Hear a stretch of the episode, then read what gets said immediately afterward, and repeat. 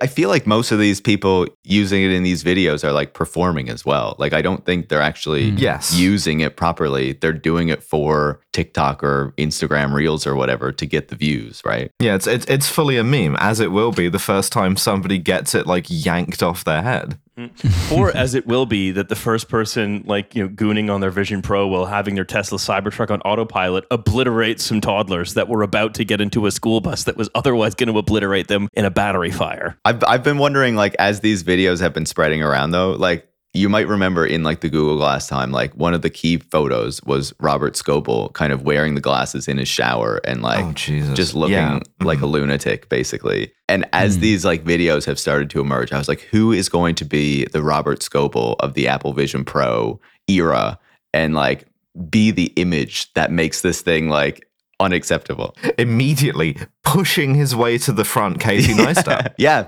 may- Hmm. maybe I hope so. Like I hate that guy. Yeah, he is annoying. Although I feel like Casey Neistat is like there, there's a there's a there's a level of like irony to him, or of like not. He sort of knows that he's not taken seriously. Mm. Um, the the fucking the fucking guy getting out of the Cybertruck.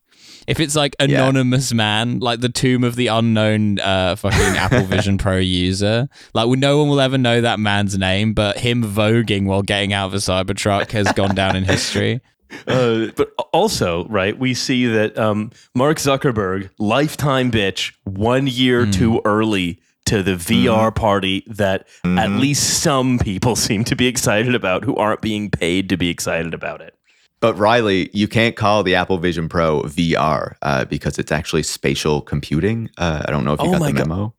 What a what a crazy concept, uh, Yeah. Paris. How is spatial computing different from VR? it's not. Yeah. Fucking Mark Oh, Zuckerberg it's heard about the. Apple Vision Pro and he immediately had Nick Clegg zipped up into the punching bag from Die Another Day and it's just been absolutely taking the shit out on him. Hitting him with a fucking crowbar, just spin kicking it constantly. And he's like, Oh, please, Mark, let me out. I've had enough. He's like, I'll tell you when you've had enough. so so uh paris you've written some you've you and others but you know you especially have written some really good stuff about the apple vision pro. Can you just break it down for us? Like what does this thing actually purport to do? What are the use cases? Like uh, other than just looking like making people look like morons or being actively dangerous to themselves and others on the road take me through it Sure. Like it, it's supposedly the future of computing because Apple needs something so it can show that it can still make new products and that it can still quote unquote innovate, right? Oh, if you don't mind me jumping in right away, it's a comfort product. Ah, okay. It's an emotional support system, basically. To a certain degree, for for like Apple executives and investors. You could probably control a drone with that. yeah. Exactly. so sorry, carry on, please. Yeah, but you know, kind of the goal of the product or or how Apple is presenting it to the world is quite distinct from say what Facebook was saying a year or two ago where they were like this is the metaverse, you're going to be in there playing your games and like living in this virtual world and whatever. And Apple is saying you can't really play games on this thing. We don't really have a controller. We're not pushing this as like the main use case for it. And in their like messages to journalists are saying like don't call it VR, don't call it the metaverse, uh, you know, call it spatial computing and blah blah blah. But basically, like the demos that they're showing is that you're going to use this thing for work. You're going to watch movies on it. You're going to like weirdly record your children while you're wearing this thing on your face. And then when your wife divorces you and takes the kids, you can sit in your dark living room and watch these on your Apple Vision Pro um, all alone. Yeah, that that was one of the weirdest things. Was it saying, but people love that? Oh, you don't have to remember anything anymore because you can just record first person memories all the time, as though. But that's like such a, a classic sort of tech person mindset because that assumes that only one person is involved in the making of a memory and that the person you're making memories with, like, I don't know, your kid or whatever, isn't going to be off put by the fact that they can't see your fucking eyes. No, no, because everyone's going to be wearing the Apple Vision Pro. You can see it from everyone's perspective. Everyone's life is going to be like being the precogs in Minority Report. They need to like create the AI that like uh, takes it off of your face when you're recording. Like when everyone around you is wearing the Apple Vision Pro, it like yeah, yeah. is able to Digitally remove it and like it. just put your put your ghostly avatar there instead. So you just think Hmm. that that is what everyone's seeing. Well, we've seen videos of people using it to set cooking timers. Um, Yeah. we've seen it. Cool. Yeah. Because previously that was like fucking impossible. So hard. Um, it's not like it's built right into the oven, right? Just a man, just a man with four egg timers that are like they're in each pot of boiling water, and when they go off, he's having to reach into the boiling water to pull them out and screaming. And they turn to the camera and goes, "There's gotta be a better way." Um, Has this happened to you? the, the recording first person memories bit really sort of got to me because it's it's just like do you think there is anything to making a memory other than just detail and a better memory is inherently a more detailed one it's just so strange and alien it it is It's total not a data better memory. It's merely a more detailed one. Yeah, absolutely. yeah just what a what a phenomenally weird way to look at the world that's so fundamentally alienated from anything that makes you normal It's sort of like doing effective accelerationism on your own sort of like uh, brain, right?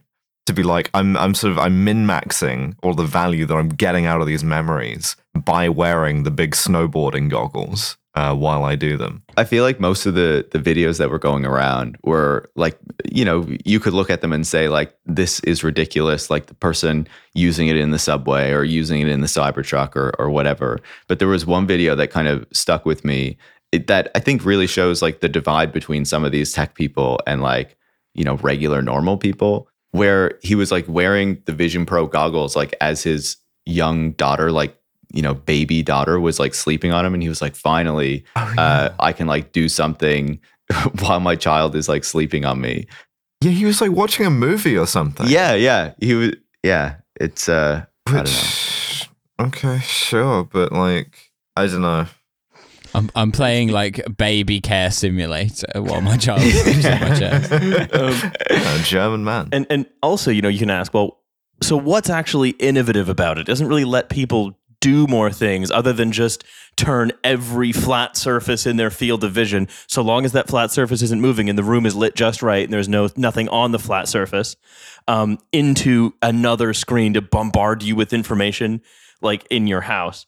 Um, it seems largely the innovation, and again, please, Paris, correct me if I'm wrong, is about tracking and capturing things, about tracking your eyes and knowing when you focus on something, about, Oh, tra- good. about tracking your gestures so it knows, like, oh, you're pinching on where you think the Apple Music app uh, icon is, for example, and miniaturizing a sort of very, very large, some things that used to need to be very large into quite a small headset. These are impressive engineering problems to solve, but Yeah, but you, you put them in the context of capitalism, and you're left once again with the you training your own replacement, but recreationally, and you're paying for the privilege.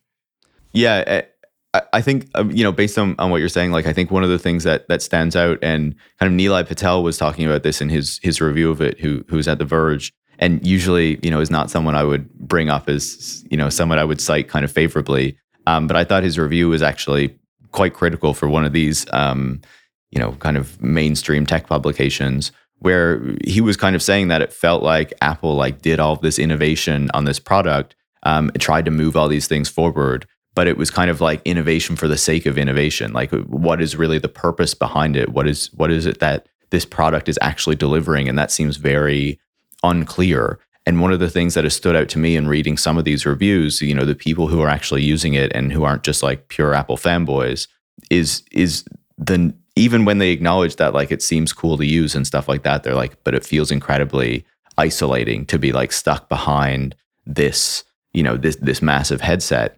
And you know, I think part of the goal that really comes through in Nilay Patel's review is that there's a really clear desire by Apple to mediate how you're seeing the world, right? And the initial goal of this product, which I think is important to remember, was not to create this headset, but to create like glasses that were going to have displays and things that would that would come up on it, but they weren't able to miniaturize the technology so much so that you could just have a regular pair of glasses with this kind of thing um, operating on it.